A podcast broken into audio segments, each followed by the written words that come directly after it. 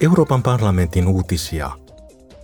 Turvallisuus- ja puolustuspolitiikan alivaliokunta keskustelee tänään Moldovan puolustusministerin Anatolino Satin kanssa. Keskusteluissa keskitytään Venäjän Ukrainaa vastaan käymään hyökkäyssodan seurauksiin Moldovalle. Näihin sisältyvät venäläisten poliittisten agitaattorien aiheuttama vaara sekä suurten ampumatarvikevarastojen ja 1500 venäläisen sotilaan läsnäolo Transnistriassa –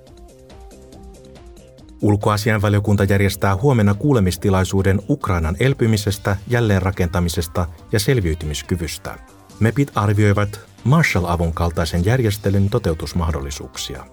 EU on tukenut Ukrainaa huomattavasti sodan alusta lähtien. Sodan lopputuloksesta riippumatta Ukrainan talous on epäilemättä tuhoutunut. Elpymisestä ja jälleenrakennuksesta näyttää siksi tulevan valtava urakka.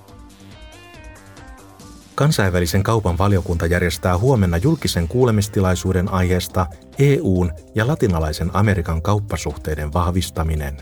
EU ja latinalainen Amerikka ovat perinteisesti olleet läheisiä kauppakumppaneita. EU on latinalaisen Amerikan kolmanneksi suurin kauppakumppani ja suurin suorien ulkomaisten investointien lähde. Kuulemistilaisuudessa kuullaan asiantuntijoiden näkemyksiä EUn ja latinalaisen Amerikan kauppasuhteiden tiivistämisestä.